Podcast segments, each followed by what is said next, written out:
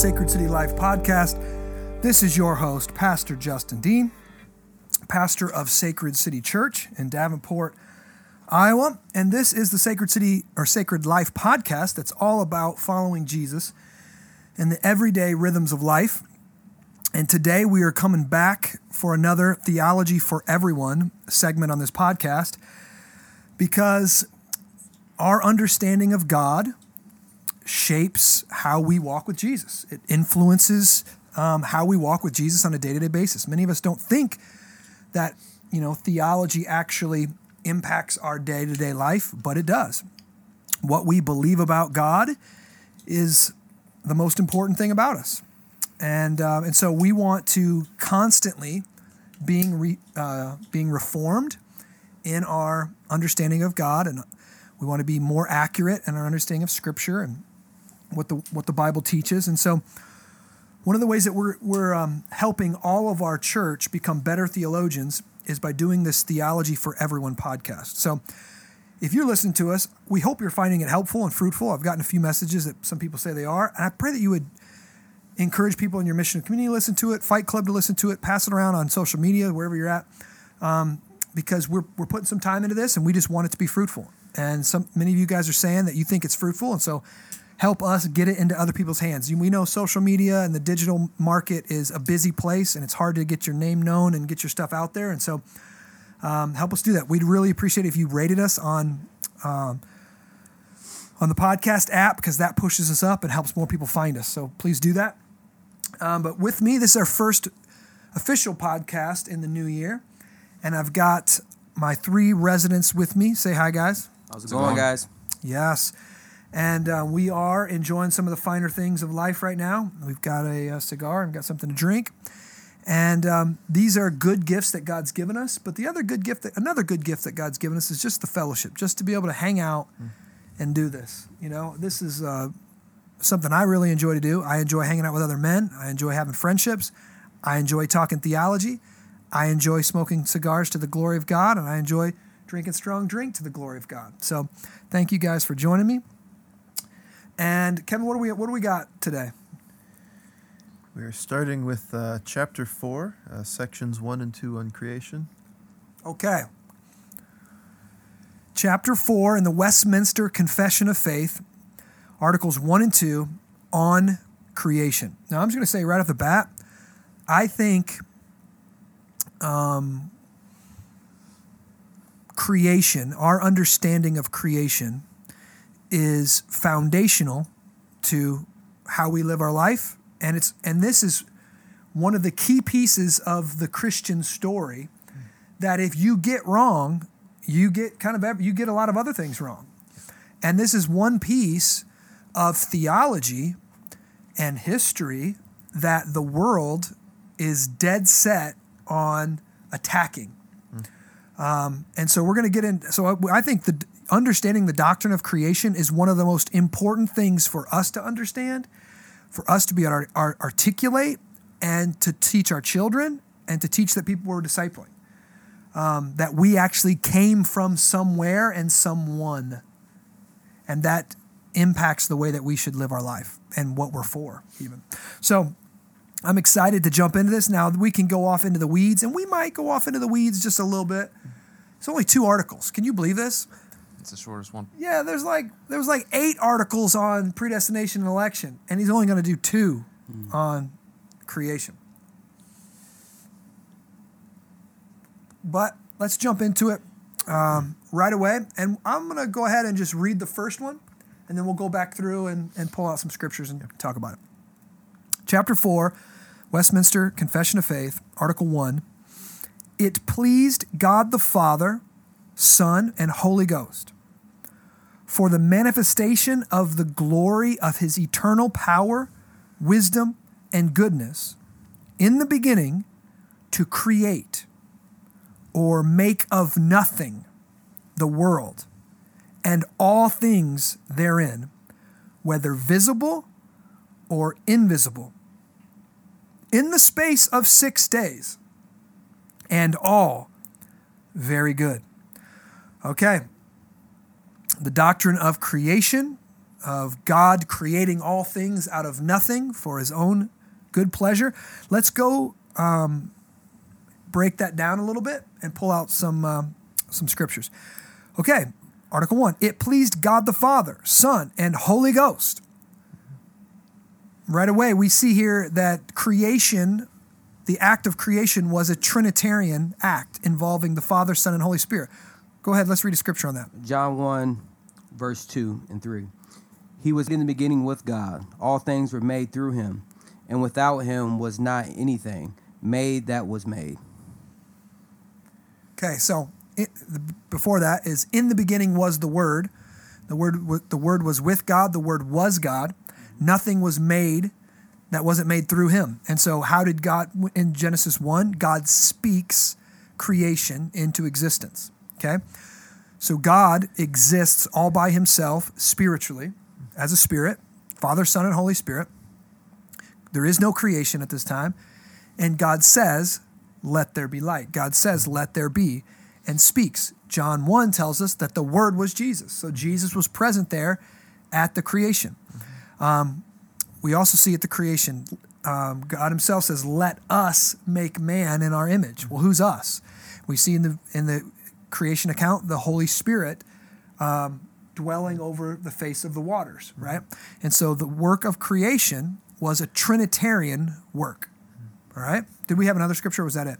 Yep, Bryson. Yeah, Genesis 1 2. Uh, the earth was without form and void, and darkness was over the face of the deep, and the Spirit of God was hovering over the face of the waters. Boom.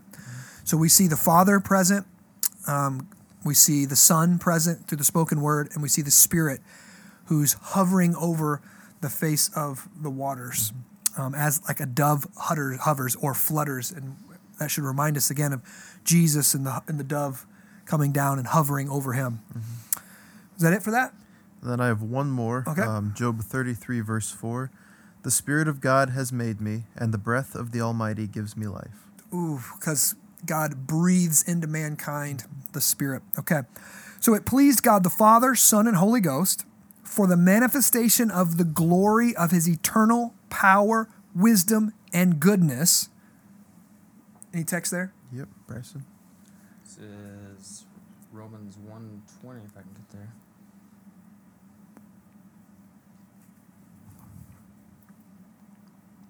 Uh, for his invisible attributes, namely his eternal power and divine nature, have been clearly perceived ever since the creation of the world, and the things that have been made, so they are without excuse.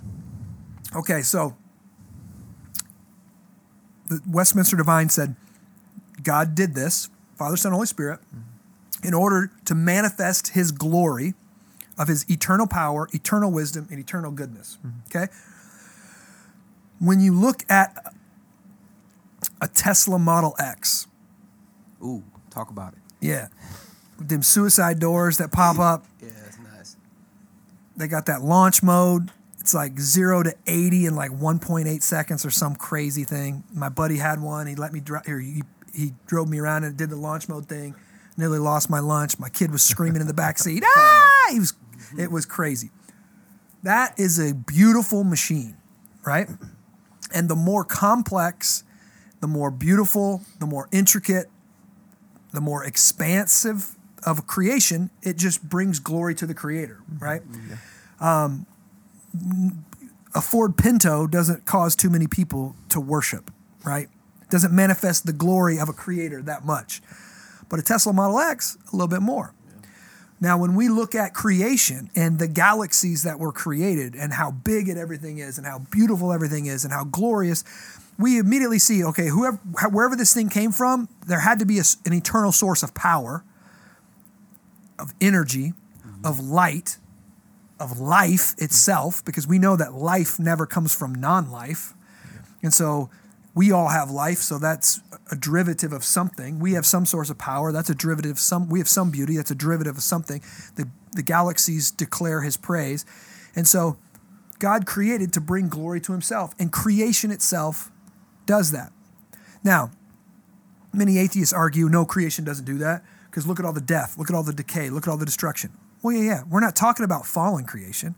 We're talking about Edenic creation. We're talking about before the before the fall of man, all of creation declared the glory of God and declared his excellence. We still have a sense of it, Romans 1 still tells us, but it's it's marred with sin now as well.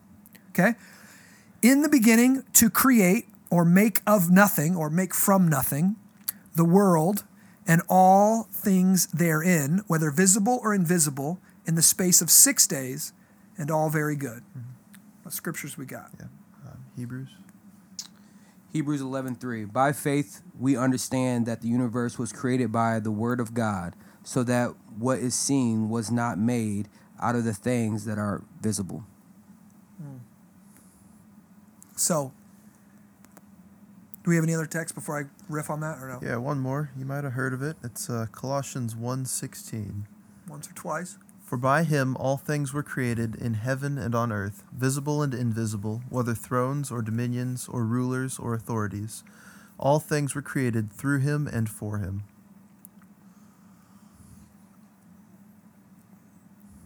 Okay. So the doctrine of creation stands at odds with the predominant view of the beginnings of the universe hmm. that our society holds today. Now, here's the doctrine of creation God existed. He's eternal, omnipotent, almighty, powerful. Go back and listen to On God that we've already talked about in the earlier podcasts. He has all goodness in of himself, strength, power, needs nothing. Um, he's not a contingent being. God is happy in himself. God is God with all of his eternal power. And God, Father, Son, Holy Spirit, decide in the eternal counsel of their own will to create.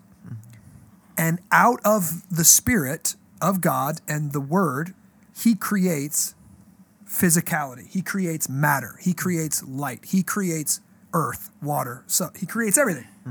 He creates it out of it. So we believe out of nothing came something, or out of we would say out of God came everything, right? Now this makes sense in a lot of ways. Uh, One, we've already said it, being never comes from non-being. And life never comes from non-life, right? And order never comes from chaos. Order comes from an orderer, right? Cause, so we, we talk about cause and effect, right? You never have an uncaused cause, right? Well, God is the one who caused. He is the first cause. He is the first mover. He is the one who created everything. Okay. Now, this is at odds again with, we, I'll just talk modern day, uh, Big Bang Theory. And I, I remember debating an atheist, and, and he told me, I said, well, where did, where did, you know, the earth came from? Where did the earth come from? Well, it came from, you know, ex- these gases and these expansions, and then I'm like, okay, oh, oh, okay, okay, okay. I, where did those? Where did the gases come from? Well, uh, well, you know, and he's going back, and we can keep going back and back to smaller and smaller and smaller particles or energy or whatever it is, and I, and I just kept asking the the playground question. Well, where did that come from? Well, where did that come from? Well, where did that come from? Well, he couldn't answer it because eventually you get back to what atheists believe, and I call it the virgin birth of the cosmos. Hmm. Because it's a miracle. They get back to this event, event horizon, whatever it is. They get back to this one where somehow something spread sprang from nothing. Hmm. Well, that's illogical. Hmm. It's actually more logical to believe in a spiritual God who created this earth because every when I walk into a room and I see a Lego creation, I don't think, I wonder how that happened. I wonder if that just sprang into existence. If the wind and the molecules and the pressure of this room created that Lego creation. No, I'm like, oh, I bet my kid's been in here. I bet my kid did that. Right? And so that's what we believe about creation. Now, can there be an event that things exploded and all of that happened? Yeah, sure. I would say that happened when God said, let there be light. Boom, bang, big bang, happened right then. Let there be light, bang, happened. But there's a cause behind it. There's a causer behind it. There's a there's a person behind it. Think about it also. Also, the theory, theory of evolution tied to this Big Bang theory.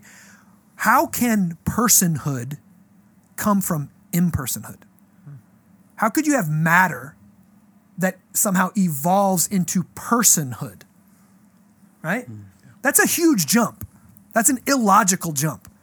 You have no scientific evidence at all of non personhood creating personhood. Right? So we believe a person is behind the creation of everything, God Himself. Right? So is that the you talked about some of these things being foundational? Would that the fact that they're being just something that started everything, would that be the foundational part of this? Like where can you vary off into some of these other like beliefs about creation? So, like I said, we all live some story. Every story has a beginning, has a middle, has an end, right? What you believe about the human story affects how you live within it. If I look and I say, and I believe that I was created by a personal God to be in relationship with Him, to know Him and walk Him, and to be in relationship with other people, we're going to see it's not good that man should be alone. He puts me in a relationship there. That I can immediately see one of the things that I was made for is communion with God and communion with other people. Okay? That tells me what I'm for. Now, it also tells me that there is a divine lawgiver. There's a guy who created, there's a person that created the laws of gravity. There's a person that created the laws of physics. There's a person that created the laws of morality. So it also tells me how I should live this life. I should live. I was created by this God. I was created for this God. I should be in relationship with this God. This God has revealed himself to me through the word and told me how I should live my life. Let's just go 10 commandments and the great commandment love God and love others, right? And he tells me what I'm for. He even tells me what my sexuality is for. Right? So I go back to creation to be informed by all these things. And then, of course, I know that we're fallen, so we're in sin. We need to be redeemed through Jesus Christ. But I also know where we're headed, and that's the new heavens and the new earth. Well, the, sci- the prevailing science of our day says we came from nowhere. We were an accident. And we're all going to live a few years on this spinning globe and then we're going to die and the earth is going to burn up and this was all for nothing. That's the story. Now you can get more they can get more romantic or they can jump into Christianity and try to steal some of our morals and steal some of our purpose and steal some of our worldview. But they don't have it on their own. Mm-hmm. And so the easy question for any atheist or any somebody who worships at this uh, they believe in the you know the big bang we all came from nothing is then why can't I do whatever I want with my life? And the true Steven Pinkers of the world, most of them, believe you can. Believe they, you know, believe that you can do whatever you want. They're nihilists or nihilists, and they believe there is no morality. All morality is just a figment of uh, our cultural construct, and you can make up morality and immorality all you want. There is no right way to live your life. There is no um, do this and honor honor God because there is no God. There was no creator, mm. and so if you have no creator, then you can use you can, so think of it. You create a flashlight, right? There's a certain way that flashlight's meant to be used, right? You can use it for a hammer if you want. But what happens to the flashlight if you use it for a hammer? You're gonna break it. It breaks, right? It might work once or twice. It might get away from it once or twice, but then you break the flashlight. Same thing with the human body. The same way, way with creation. You can. He, there's like I said, laws of physics, laws of um, gravity, laws of human nature. You cross them, you break them, eventually they will break you. So, what do, what do you say to the person that uh, says, if your God is so awesome, why create everything if there's going to be a fall? Yeah, well, he does. He did it. We already know the right answer. The right answer is because he's God and he can do whatever right. the heck he wants to do. For sure. And the second answer is to bring glory to himself that he knew by giving mankind somewhat of autonomy, the ability, the liberty, the ability to make decisions on his own, that he was going to maximize his glory. If it's one, so if I create, you know, like there's like the Stepford Wives. If you ever know the story about the Stepford Wives, Stepford Wives, there's these men basically created robot wives, and these robot wives would just do anything they said. Right? They were beautiful robots, cooked, cleaned, just did everything. Well, the problem with that is you don't have a real relationship. They they cook and clean for you, but they're never going to ask you a hard question. They're never going to challenge you on your laziness or challenge you on your chauv- you know, being a chauvinist or being a misogynist or being too aggressive or too dumb or too whatever. A robot's never going to do that. And so to create a robot wife is actually hurting you. It's uh, it hurts you. If God that's God didn't create robots. He created real people that could love him or reject him. And then ultimately because we did reject him, because we did fall into sin, we see a new side of God that we never would have seen before. Pure benevolence, pure grace, pure mercy as Jesus the Son becomes a man and lives the life that we should live and dies the death that we deserve in our place on a rugged cross, buck naked for the world to make fun of him. Could any man ever imagine a God of omnip- omnipotent power dying buck naked 2,000 years ago as a heretic to save people like us? So it brings ultimately to bring glory to himself. Yeah. That's why he did it. So with, I think I heard maybe it was Chandler say like referring to like, uh, Christ's return. Like, you're either gonna bow or you're gonna bow. Like, isn't that almost like? I don't want to say robotic, but like creation's ultimate event is going to end the same way in a sense. Yeah, it's because it's determined does not mean it's robotic. Okay. So there's a big difference between bowing my knee now in this life when I'm walking by faith than bowing my knee in the new creation when it's before my eyes. Right? Yeah. And every knee will bow and every tongue will confess, but some will confess in hell at eternal at the eternal judgment, right? Mm-hmm. There's a big difference between me volitionally because the spirit has saved me and the spirit has opened my mind and opened my heart and given me this new will that me choosing to do that by faith now there's a big difference between that than than uh, when I'm doing it by sight in the new heavens and the new earth. Yeah. This is why you have Hebrews is it Hebrews 11, the Hall of Faith. They they all did this. Um, Abraham did it, longing for the country that was to come. Right, he left his country, longing for the eternal home, longing for the new heavens and the new earth. That was an act of faith. So there is there's a there's a, a big difference between it. It's like the guy who, you know, this is a cheesy illustration, but like you, you know, you're a Bears fan or whatever, and you're a Bears fan, you're a Bears fan, and then the guy who's a Bears fan when they make it to the to the to the Super Bowl, right? Yeah. There's a big difference. Like, Like all Alabama fans. yeah, yeah. Uh, listen, bro. What did you? Like he said, what, what's going on here? he said like all Alabama fans. Listen, bro. If I need to go back to high school in Iowa and bring out my Alabama starter jacket when Gene Stallings was the coach and we weren't winning hardly any games, I can. You got to throw uh, put a throwback on this uh, on this podcast. Yeah. put a little photo up. So, um, so we believe creation is a gift. We believe there's a givenness to things that God has given us creation. That's why when I'm smoking this cigar, I'm not joking by saying I'm doing it to the glory of God. Like God was not surprised when mankind rolled up tobacco and smoked it. He wasn't. In the Old Testament, you have wine and you have strong drink. And God was not surprised. Like I, I am constantly surprised. Like I've got a couple books now. I'm really big into bourbon. I've got a couple books on bourbon. I'm reading it, and I'm just like, how do people? How did people invent this? You got to ferment, you know, corn, and you got to ferment, you know, a little bit of rye. You got to put a little bit of yeast in there. You got to let it soak. Then you got to set a fire to it, and then it's got to evaporate, and then you got to catch the evaporation, and you got to push that back through. And then it comes out white hot and like 180 proof, and it will kill you if you drink too much of it. So then what are they going to do? Then that's moonshine basically. Then they're going to then they put it in oak barrels. Not even regular oak barrels, but charred oak barrels. And then if you didn't know this, the color of bourbon and all the almost all the flavor of bourbon, none of it is added.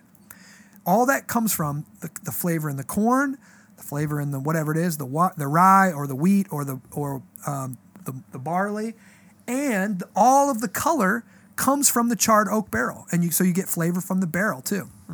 And so, I'm I'm I'm constantly thinking like, and this is why I love my Alabama roots, man. I'm like, what hillbilly came up with this? What hillbilly is in the woods saying, let's burn this and let's you know let's Before social media, though. let's know? catch this yeah in the backwoods and then let's put it in oak barrel and then it comes out even better than we put it in and let's Yeah. age it for six years i love it man i just think it's fascinating to me. We would have said a year now. Yeah. a couple of months now. I think it's ready. yeah but for real it, it takes patience to do that so anyways this world is given okay as opposed to what we're taught in school as we're taught in the university as we're taught by many that says this is just a random accident that we're here now there's some interesting things to get into when we talk about this because um, in the Westminster Confession it says all of this was created, whether visible or invisible, in the space of six days, and all very good. Well, that again puts us at odds with prevailing science of our day. We say, you know, when did this happen? I'll, I'll answer some questions. When did this happen? Um, in the beginning. That's when it happened. Other than that, I don't think we really we don't know. We don't know um, how long ago it was. Um, but we get this story in the beginning, God, and then we see God creating in six days, and so there's science comes out. Prevailing science of the day comes out and says that the world and the universe and everything is millions of years old. Okay, so how do we square that with the biblical account of God created in six days, and it doesn't seem to be millions of years ago. It seemed to be relatively, you know, recent history, like twelve thousand years ago, fifteen thousand years ago, whatever, something along those lines. Ten thousand years ago, something like that. So how do we square that? Well, there's a lot of different ways people try to square it. Um, and it, and most of the time, I say this usually depends upon your level of education and your kind of level of scientific um, catechesis is what I would call it. So if you were raised in public education and you studied the sciences in college and physical sciences in college, and maybe you went on to be, you know, biology major or a medical major, you know, medical profession, something along along those lines, you have been convinced thoroughly that the year that the that the um, the universe is, you know, millions of years old. And if you if you're already convinced of that, then you come to the text and you say, well, how can I? I know you. This is what you say. I know this is true. I know I can I can trust science here. I know this is true. So how can I trust Scripture? Well, there's a couple different ways that with people with that kind of mentality have made sense of the Genesis account and and tried to coalesce those two worldviews. Okay, one is called like the age gap theory, which basically means when God created in the beginning, in the beginning God created, boom, He created all the rough stuff of creation. He just created it. And then when it said the Spirit is moving on, uh, over, hovering over the face of the, the world, we don't know how long that happened. Maybe God, in the beginning, God created the heavens and the earth, and He created the rough stuff of everything, and He didn't actually form them into let there be light, let, dividing dividing all the things. Maybe that was a maybe there's a millions years age gap between that. That's what some that's what some people believe. Um, other people believe that when God created in six days, it wasn't actually six literal days, because you have things in the creation account like the tree of the knowledge of good and evil. Right? Now, when we read our children's storybook Bible, what does that tree look like? I don't have one, a tree, I guess. Apple tree. Yeah, it looks like an apple tree, right? But tell me, what does a tree of knowledge and good and evil look like? Right? What, what is what's hanging on that fruit? What's hanging off the of the boughs of that of that tree? So what I'm getting at is we don't know if that was a literal tree with an, that with fruit that, that was an apple that he just gave a metaphorical name to, knowledge of good and evil, or maybe it's um, allegorical in a sense. I don't know if allegory is the right word, but metaphorical, or it's it's a poetic way of saying uh, the tree of knowledge of good and evil. Okay, so maybe when the, he's saying the first day I created, morning and evening, the second day I created, maybe that's a little bit of a metaphor. Maybe it's a poetic way of speaking. Other places, two other places in the in the Bible, Scripture says a day is like a thousand years unto the Lord, and a thousand years is like a day. Okay, so God is eternal. God exists outside of time. God's not governed by time. So maybe, you know, it's a metaphorical amount of time. The six days is actually a metaphorical amount of time. It could have been ages and eons and millions of years. Some people believe that. I don't. I don't believe in the age gap. I don't believe in the metaphorical six days, but some people do. And they're still Christians and they still believe in a literal Adam and Eve and they still believe in God was the creator. And so out of that, they they also hold to we would call microevolution. I think microevolution is scientifically verifiable, scientifically provable, provable. Created things like dogs and cats and cows and people and everything. We can evolve in in a, in a micro way. So you put us in a certain scenario, a certain context, a certain temperature, a certain jungle, a certain whatever, and we and they those creatures can evolve to better fit that environment. That is different than macro evolution, which basically means just, you know, we you know what macro is. Nothing becomes something, something becomes a cell, a cell becomes whatever, you know, and then it becomes, you know, a, a squid or whatever the heck it is, and then it becomes a fish, and then it becomes a frog, whatever, and then it jumps, and all of a sudden it's a bird now, and now all of a sudden it's a monkey, and now all of a sudden it's a human. These are macro evolutions, things completely changing categories, right? And obviously the biggest one is um, uh, is an animal becoming or evolving to become a human being that has rationality, and that has a, a, a self, right? It has uh, consciousness, it has a soul. So um, we, I think the Bible rejects macroevolution, but microevolution, it's I think it's fine with, and I think, um, but there's so, um, and then the other, the other way of interpreting So are you saying just kind of going back, like when it says tree in the garden in Genesis three, like that's not what it's saying, or no, what, no, it's because saying, it talked about fruit and you know, Yeah, it's saying that, but it's okay. So, do you know what a tree, what a tree of knowledge of good and evil looks like, or a tree of life looks like? Those are the two trees that he's talking about. Do you have Do you have one of those in your yard? no, I'm talking about. Okay, so I know what an oak tree looks like. Mm-hmm. I know what an apple tree looks like. I know what a pear tree looks like. Yeah. I don't know what a tree of knowledge of good and evil looks like. Right? So that could be a poetic way of describing something. Right? So there's we say that we say things all the time that are poetic. It's raining cats and dogs. Right. You say try to translate that to somebody in Spanish. And they're going to look at you like, "Bro, I didn't see one cat or one dog fall, fall out of that sky." That's a poetic way. That's a metaphorical way of trying to say the, it's pounding rain outside. It's just dumping, right? It's raining cats and dogs. Maybe the tree of knowledge of good and evil is a metaphorical way of describing I told them not to do this one thing because if you do it, you're going to get knowledge and I don't know. That's what they would say. It's, and so there's other and there's other things in the creation account that that are poetic, right? Um, and and are kind of out of order. He says, "Let there be light" before he creates the sun, right? That's well, how did he do that? Well, maybe God is the light himself because out of the light just springs light, right? Like in the new heavens and new earth, we don't even need a sun because God himself is our light. So there's just things like that that that could allow you to, to interpret it um, a little less literalistic. Okay, and that leads me to the next point. Another way of getting kind of around this idea of maybe the earth is millions of years old and blah blah blah is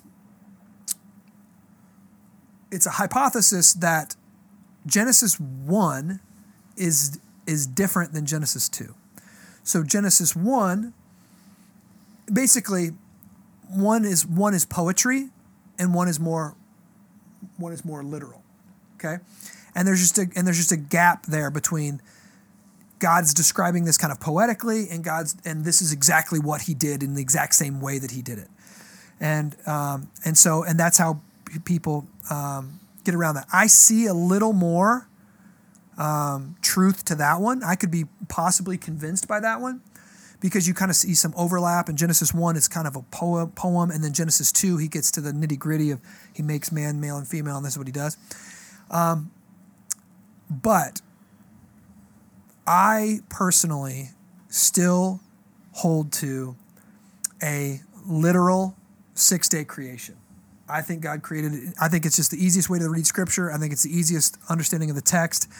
When it comes to, well, how old do you think the earth is? I say, I don't know. I just don't know. And I'm willing to go with whatever, honestly. Like, I will yield that to science. Millions of years old? Okay. That doesn't bother me because it just says in the beginning God created. It doesn't say when this happened. Right? We don't know when this when this happened. So, and I do believe in a literal Adam and Eve. Okay? I think that's very important. Okay. Any other que- questions on that?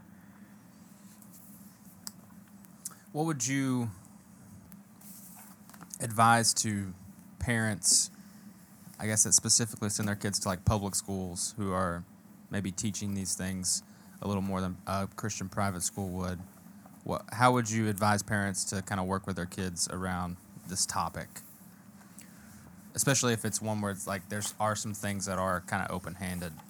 Well, I would teach them just what the Bible says first, but I would also teach them that, okay, oh, I'm going to have to get into this now. Well, we've already talked about it a little bit before. Um, God speaks to us in two ways. He speaks to us through his general revelation, which is the created world. Science helps us discover God's general revelation, right? That's how he speaks to us. So, science, the scientific method, will never discover anything that contradicts God. Okay? First way, God speaks in general revelation. Second, God speaks through special revelation. Okay? And special revelation is his word of, is the word of God. That's how he speaks to us. Now, let me show you how kind of complicated this can be. There's scriptures that talk about the sun rising or you know the sun rising and the sun setting and and seem you know like the sun going around it seems like okay from a human perspective when you stand out in your yard if you get go out in your yard at 5 a.m and you stay there until 10 p.m in the summer it's going to look to you like the sun is revolving around the earth right yeah. and scripture kind of describes it that way because that's the human experience, mm-hmm. right? That's our natural human experience. If scripture would say would would have it's scripture is not a scientific textbook. It's not interested in telling us everything about everything. We're meant to go discover that. Scripture is about telling us how to be saved. Tell us who God is. So there's no scripture that says that the earth earth revolves around the sun.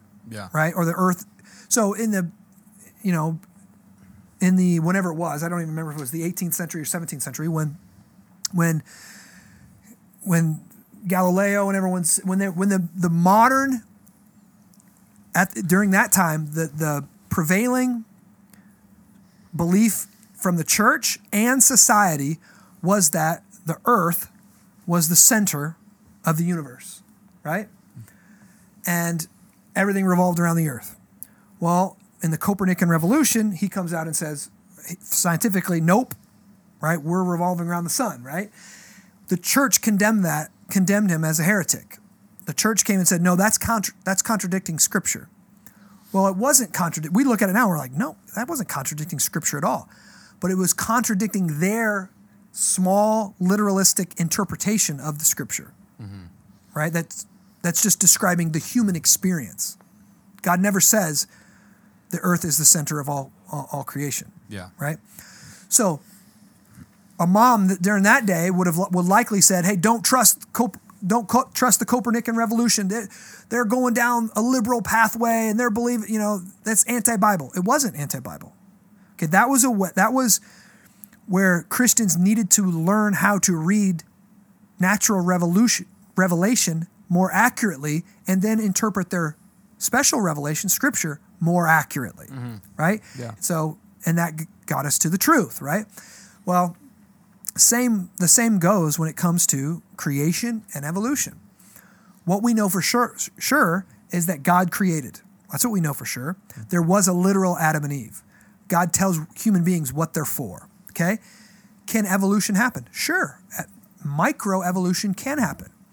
But we should teach our kids to be very wary of macro evolution. And we should you know make fun of it you know like do you think you came from a monkey? Like it's it's kids it's so hilarious when you tell a kid that because they just laugh and are like heck no you know? Mm-hmm.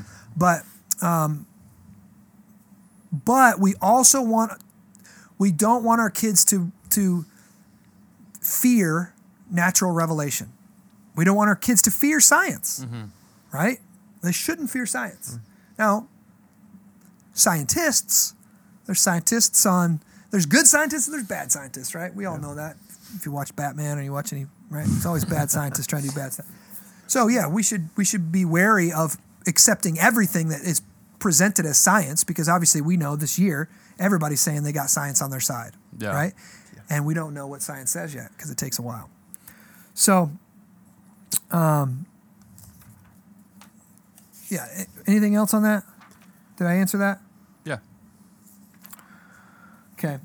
Um, and and again, guys, if I'm uh, I am not a scientist myself, and I always I always forget with you know certain dates and, and details, and so I, I'm a big picture guy. So um, if I'm wrong on that thing, um, you can send an email to to Alex Tate at uh, sacredcitychurch.com.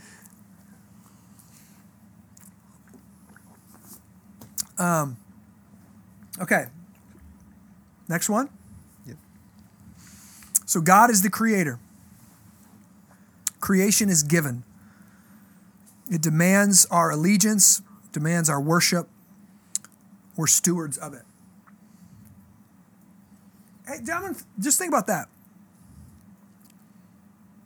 The fact that creation was given to us by God, what does that say about how we should treat it? We surely shouldn't throw trash in our car. I just, uh, uh, yeah, just like a few, maybe an hour ago, wrote a little paper on this. Uh, I think that it's not to be abused, but used for the benefits that it provides, like the specific resources that we have. Um, but I don't think that we're we should be like tree huggers or anything like that. What do you mean by that? Like That's super, offensive. That's an offensive word there, dude. What do uh, you mean by that? super cautious about uh, making protecting the environment a top priority. Why not? Uh, well, because we're called to also reap the benefits of this environment, and so we shouldn't. Why do you assume that those two things are at odds with each other? Uh,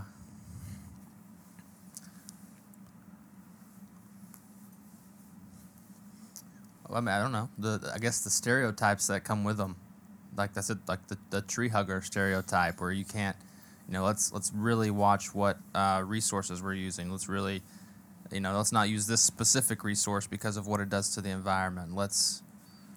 Uh, You don't think that's not- a good thing? I think coal's a good thing.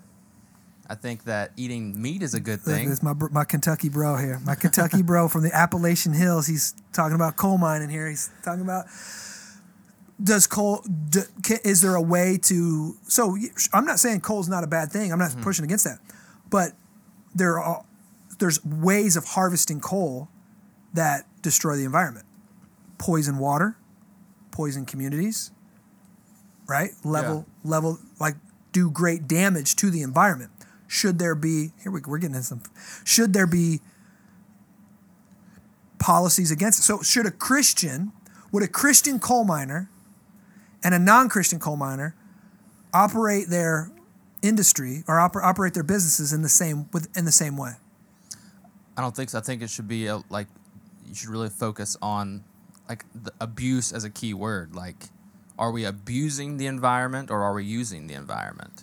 Okay, so I, I agree with that, and I but I, I don't think calling somebody a tree because if I'm just not wanting to abuse the environment, you might call me a tree hugger, and that would shut off communication because you think I'm trying to do something I'm not. I'm not saying all we should never use coal, but I'm saying maybe we shouldn't strip mine, maybe we shouldn't cut down all these trees, maybe we shouldn't cut down all these mountains, maybe we shouldn't poison these water wells downstream with the runoff. Maybe we, there's a lot of ways that that you can do that poorly, right? And so, Christ, uh, this is what I'll say: Christians should be conservationists. Most Christians call themselves conservative, right? Mm-hmm.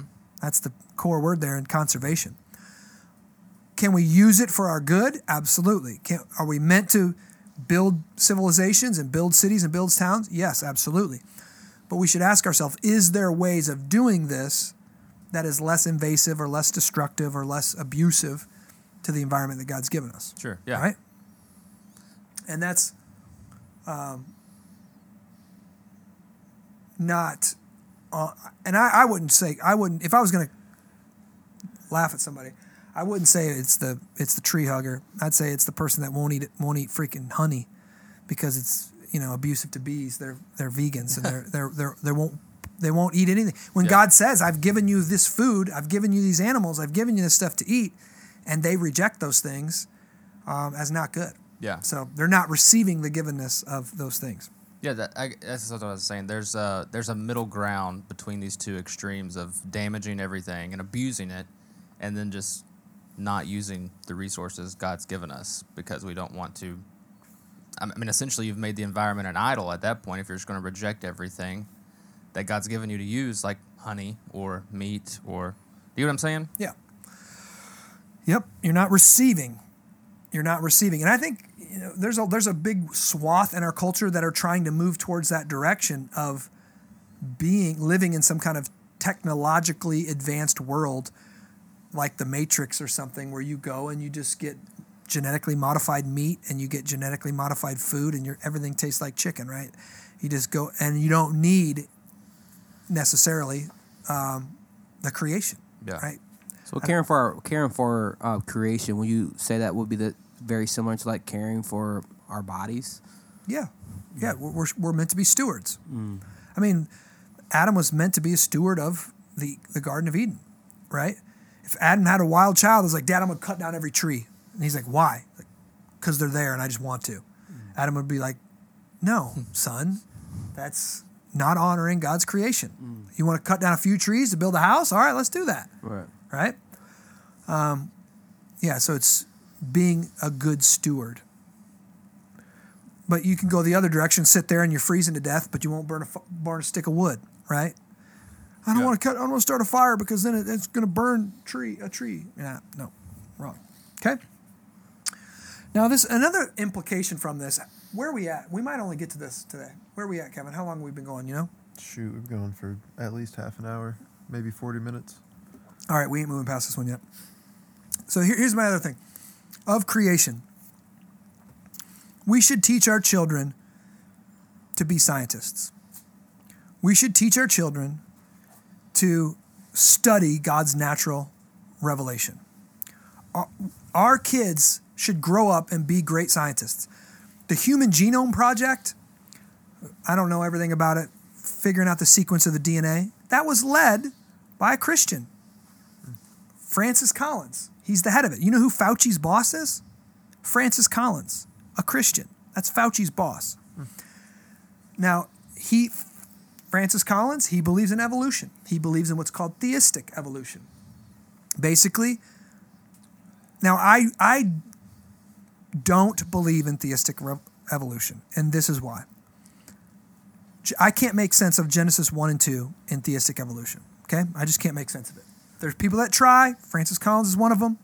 Here's the idea of theistic evolution God created, yes, but he kind of created the unformed substance of man, and then he guided the process of the Big Bang, and he guided the process of evolution.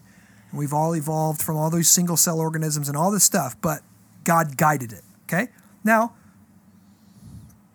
philosophically, that makes sense to me. Philosophically, I can get behind it because you still have a creator and you don't have blind, random process of evolution. You have a guided process of evolution. But Genesis 1 and 2 just doesn't make sense in that in that worldview. Yeah. And so I I have to say I reject it. Now also, you've got to reject well what is the process of evolution? The process of evolution is the most violent, death-filled theory you could possibly come up with. It's basically like you you've got billions of, you know, this species that just dies and dies and dies and finally one evolves. And then you've got and it's just full of death. All you have in the process of evolution is death, death, death, death, and one lucky chance. Death, death, death, death, one lucky chance. Death, death, death, one lucky chance. That doesn't look like a good, gracious God guiding you know, providentially God, governing the universe to me. Yeah. So I, I, I don't believe it. Um, yeah, I, I don't believe it. So we should teach our children to be to be in science, though, to study God's natural world, to, to be engineers and doctors and psychologists. We should encourage. We we. I don't like the idea that some Christians have of making their kids afraid of the natural sciences. Yes, they're going to have to be prepared. Yes, every professor they have in college, they're going to have to fight with and battle with, but it can be done. Yeah. And there are top scientists in our world today that are Christians and that hold a biblical a biblical worldview, an orthodox biblical worldview. Yeah, that's what I, I was thinking. Like, in order to be apologetically informed, you have to know what you're going to be like debating in that apologetic topic that you're talking about. Like, if I don't know anything about an evolutionist view of creation or evolution, I'm not going to be able to communicate the gospel or creation to them very well. Most people have, most people, the plausibility structure of our society, that means what people already assume. They, they just, they believe it and they don't even know they believe it. Most people believe in evolution, okay? Most, be, most people believe in it, but most people don't believe it all the way down. They don't believe, they don't have, they're not philosophers, so they don't take it to its logical end. Oh, so it's okay. You know, the survival of the fittest. Mm-hmm. That's cool. Can we, can we still do that? It's okay to kill people that are weaker than us? No. Well, then who are you to stop evolution now? Why are we, so we're evolved, but now we're stopping the process? Or do we, are we trying to evolve further? Yeah, right? Morals just get in the way. Morals just get in the way of evolution. Absolutely. And if you look at our world, it's not like we're, we've reached utopia, right? Don't we don't we all think we need to evolve a little more, right? So then why are, why do we stop the process? Okay, morals. We we ev- almost everyone believes that there's absolute truth. Rape is wrong. Murder is wrong. Stealing is wrong, right? You can't get that from science. You can't get that from evolution. You can't get that from anything. All science tells us is what is. It never tells us what ought to be. It never can give us values. It can never give us give us morals. So most people in our society hold they believe evolution is true, but then they're actually more formed by a Christian view of history and life. So they've, they're kind of blending the two together in a mm. sense, even though they would even reject Christianity in a sense. But it's like, well, where'd you get your morals from? Where'd you get your values from? Where'd you get your sense of autonomy from? Where'd you get your individual rights from? All of that comes from Ju- the Ju- Judeo Christian story of the world. And our story comes out of we have all these values, we have all these truths because God is the source of everything. He's the creator, source of wisdom, source of value, source of moral, source of truth. He's the source of it. Source of rationality. Why can we trust science? We trust science because a rational being created a rational universe, created a universe, I don't know if it's rational, a, a, a universe that's created that can be studied. If I jump, I come back down today. If this was an irrational universe, Tomorrow I jump and I might not come back down. Mm-hmm. But I can trust in the rationality of the universe because there's a rational God behind it. It is not random, right? I start the I start a fire the same way today as you did 100 years ago, Yeah. right? Our universe is created in such a way because it's created by a rational God. It's meant to be discovered.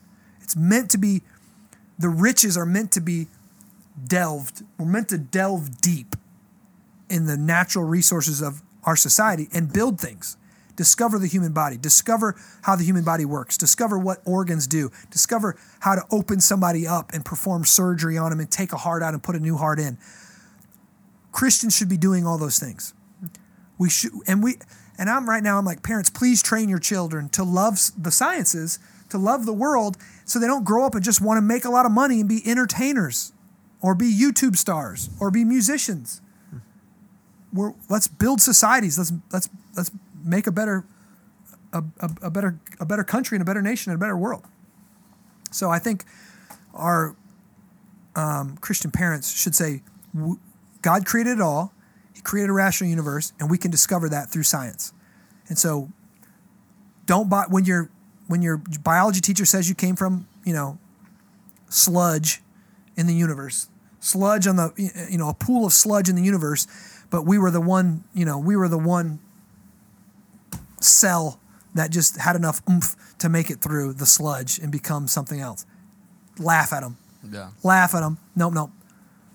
We were created in the image of God by a rational, loving, relational God. So, of creation, that's one, chapter one. And he created it all very good. Now, of course, we said already, it's not very good, completely good anymore because we, we fell. You guys got any other thoughts or questions on that? Anything else? Anything I haven't hit, Kev, that I, need, I should hit? No, I think that's about it. And then Hmm. some. I got one more thing. My buddy, I'm going to give a shout out to my buddy Josh, Josh Galliard. Um, I think he was like a biology major in uh, in college, and so just came to accept evolution and you know the whole kind of scientific worldview. And then when he heard the gospel, the gospel was good news to him but he didn't know how to he didn't know what to do with his science. Hmm. He didn't know what to do with all of his training and all of his background. Do i just throw it away? Because you know christians don't believe in science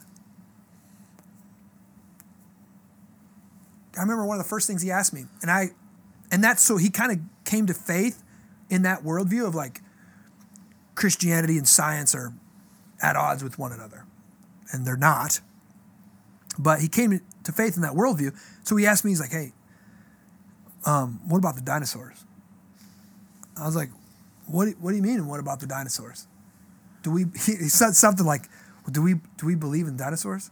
I'm like, do we believe in di- We have bones. Like, there's bones of dinosaurs, bro. Like, what do you, what do you mean? Yeah, we believe in dinosaurs. And I was joking with him, but I was kind of like taken back. I'm like, oh, I forgot that there's whole swaths of Christianity that kind of teach you just to completely distrust all science. And we have in scripture, we have beasts and we have Leviathan and we have these different things and we have a great dragon in the book of Revelation, right? Some of that's metaphorical, but some of that, yeah, of course we believe we believe in science. We believe if you discover something, then God did it or God allowed it. And so our our worldview is not at odds with the real world. Now, am so on this topic. So there's some people that are hard and fast, young Earth creationists. Okay, I'm not that passionate about it. I'm not that concerned about it. I don't know. I don't know if we are. I- don't know how old the Earth is. Um, it does seem old, right? But cataclysmic events like the flood, right, in, uh, in the book of Genesis, they can change the way the they can disrupt all kind of things and make the look the world look older than it is. I don't know. I'm not I'm not willing to die on it. And so if I'm arguing apologetically with a person who already believes in the old earth, my goal is I will almost secede or I'll give them that point because I don't it's not a it's a moot point to me Yeah. and I'm gonna I'm just gonna get like the Bi- so he's thinking, oh, the Bible teaches young Earth, so I can dismiss the whole Bible because the Earth is old. And I'm like, no, actually, there's a few theories out there where you can get you can see you can read the Bible this way and see it this way and see that way. Where there's lots of Christians who believe in, in old Earth. So no, no, no, you don't get to just dismiss the whole thing because you think the Bible contradicts in that one area, hmm. Right? And again, I'm always going back, and then I'm going to go. Next step is Jesus Christ because Jesus came to the earth, and Jesus is the Son of God. He knows exact. He was there on creation. Yeah. He knows exactly how things were created, and Jesus Himself said, "In the beginning, God created them, male and female." Right, and that's the next part. We won't get into that tonight, but so Jesus doesn't say, "In the beginning, God said, let there be light," and started the Big Bang, and then a million later, million years later, He chose a couple of a couple of you know primates that were on the edge. They had ate some mushrooms and they had received some revelation and they were on the edge of becoming man. And so he chose the best looking, you know, apes and he said, Those I'm gonna call that one Adam, I'm gonna call that one Eve. You know, that's not that's not the biblical story that Jesus told, and Jesus is the Son of God. He was there present at creation. So I'm going with Jesus and I'm going with the Bible. And I'm still teaching my kids trust science, but don't blindly accept everything they tell you, right? Mm-hmm. We sh- we've learned that this year as scientists So there's like disagree a, about everything. I don't know, a difference between trusting science and then putting faith in science. Would you call it the same thing, or would that be different? okay, it's funny because even science, scientists, they just say trust the evidence, trust the evidence. I don't, I don't want anything to do with faith. Well, then you don't understand science. In order for science to work, a scientist has to have faith in something he can't prove, the rationality of the universe. If if if it's random, everything being random and being rational are two separate things mm-hmm. for the scientific method to work, you have to have a presupposition that the universe is discoverable, understandable, and coherent and rational, right? So he believes that in order to trust the scientific method. So bel- I believe, therefore I know. Mm-hmm. Belief, faith comes before knowing. Well, same thing for the Christians. But my belief comes in the revealed word, word of God that that God created everything. I believe that, and I believe he cre- he's rational. He created the world rational, discoverable, understandable. So I can go out and apply the tools of my rationality, the tools of the scientific method that he's given us, right? I can apply that and it actually works in his universe because he's behind it all. Yeah. But he also gave me the word of God, which I trust by faith.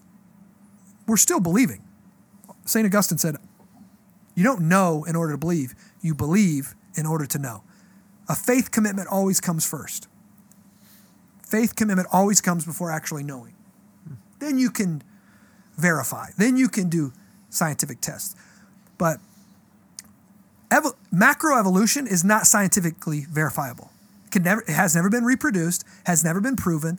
We, we have no, you know, it is, it isn't, it's a theory, but it is not scientifically verified. Mm-hmm. Right? So it, you, they're taking it by faith. They're believing that by faith and then building things off of it. So, was that your question? Yeah. I think you hit it. And there was one other. I, was, I had another point. Tell me your question again, if you rem- if you remember what it was. Um, is trusting in science necessarily the same as faith in science? There we go. Yes, but there is a thing called scientism, and scientism is what I call science as your god, right?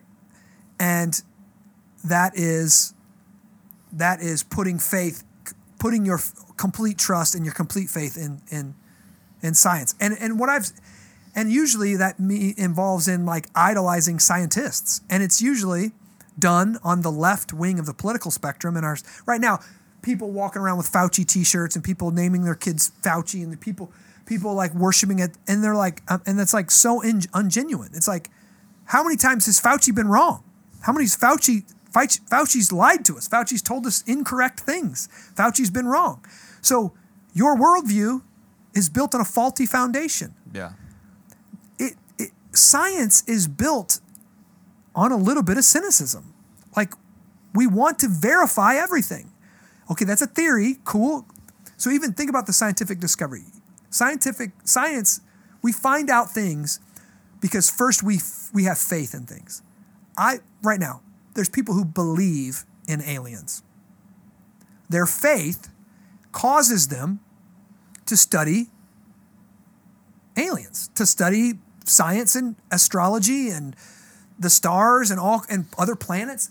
But what's what's driving their study? Faith. Yeah.